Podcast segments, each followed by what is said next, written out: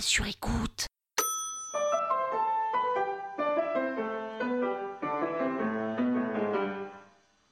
Salut les arnaqueurs, c'est Pénélope Buff. Vous vous souvenez de moi? Vous pensez que je vous avais oublié? Mais non, jamais Dans ce deuxième épisode de la saison 11 de l'arnaque sur le thème de la fame, de la célébrité, de la noto quoi, je vais vous parler du jour où en pleine interview radio en direct, je n'ai pas compris la blague qu'Antoine de Caunes m'adressait. Sans vous spoiler, je peux vous dire qu'à la fin, je me suis demandé si c'était lui qui avait fumé ou si c'était moi qui était juste pas drôle. En vrai, je suis comme tout le monde, hein. parisienne, 38 ans, célibataire, enfin surtout la semaine, et j'adore la radio. J'adore écouter la radio, j'adore être autour d'une table de radio, j'adore l'objet, la radio, bref, c'est un produit que j'aime bien.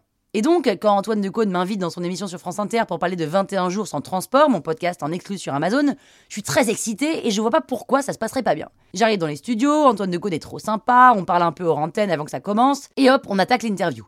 Il me demande, comme à chaque invité, de dire pop pop pop pop pop, bref, le nom de l'émission quoi, pop pop pop pop. Alors, je galère, tout comme là, parce que je parle trop vite et au bout de 15 minutes, on rentre dans le vif du sujet. Et là, il me dit sur un ton très sérieux Alors, Pénélope Boeuf, à quand le podcast 21 jours sans marcher?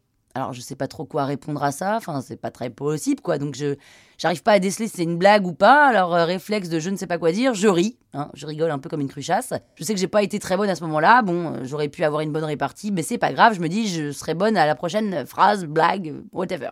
L'interview continue, je m'en sors pas trop mal, et là deuxième approche que je qualifierais de blague.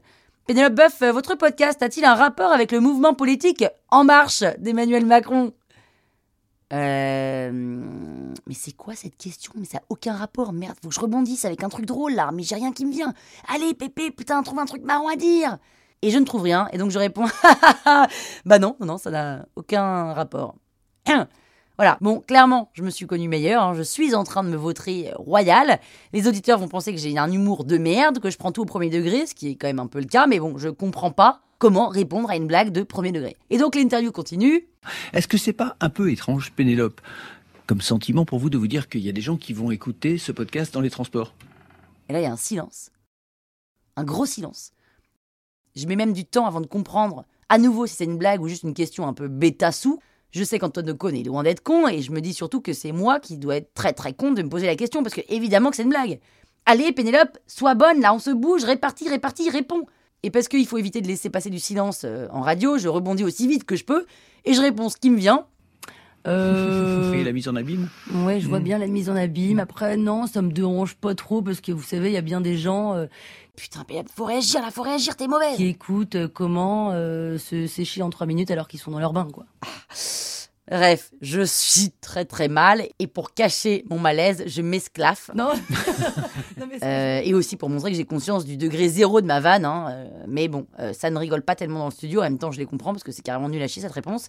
Et je continue, du coup, hyper sérieuse parce que c'était peut-être pas une blague en fait. Je sais pas trop, je suis un peu paumée. C'est pas mon type d'humour, je suis un peu la ramasse. Non, non, je, enfin bref, je ne sais pas ce qui se passe. C'est un enfer. Et je me dis, mon Dieu, mais les gens se disent que je fais des programmes de divertissement un peu marrants et moi je réponds au premier degré comme une meuf sans distance quoi. Mais bon, comme il est pro, il se marre, il est sympa Antoine et il enchaîne. Et je sue à grosses gouttes, quoi, sans que ça se voit évidemment. Hein. C'est la magie de suer du cou plutôt que du front quand on est stressé.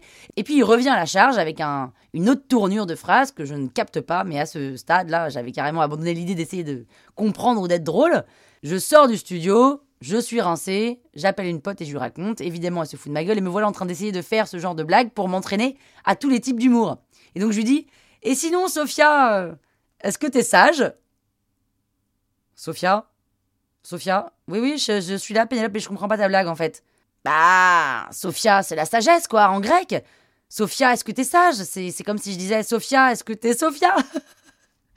Bref, elle se marre euh, même pas pour me faire plaisir, elle est carrément atterrée par le niveau. Je reconnais que c'est pas très drôle, mais quand même c'est bien trouvé. Et là je comprends du coup la satisfaction que doit avoir Antoine de Caunes quand il fait ce genre de blague, dont je ne connais pas euh, la typologie, hein. je sais pas si c'est un calembour, un jeu de mots, un comique de quoi que ce soit. Ah c'est peut-être un jeu de mots, remarque, je sais pas. Bref, c'est pas mon humour.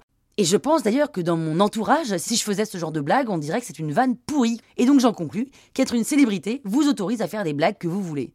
Et l'espace d'un instant, j'ai envie d'être une célébrité pour avoir le droit d'enchaîner les vannes pourries que je veux. Et puis en fait, je me ravise, parce que je crois que s'il y a un truc que je ne sais pas bien faire du tout, pardon, mais C'est les vannes pourries. Et ouais, les gars, elle est drôle celle-là, non? Elle est drôle.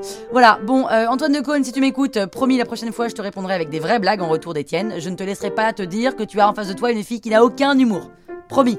Réinvite-moi, je te promets. Je te décevrai pas, Antoine. En même temps, Pénélope, parfois ton humour, il est un peu nul à chier. Mais non, jamais Et si vous voulez que je vous raconte le jour où j'ai découvert qu'être célèbre n'était finalement pas marrant marrant, écoutez l'épisode numéro 3. La toile sur écoute.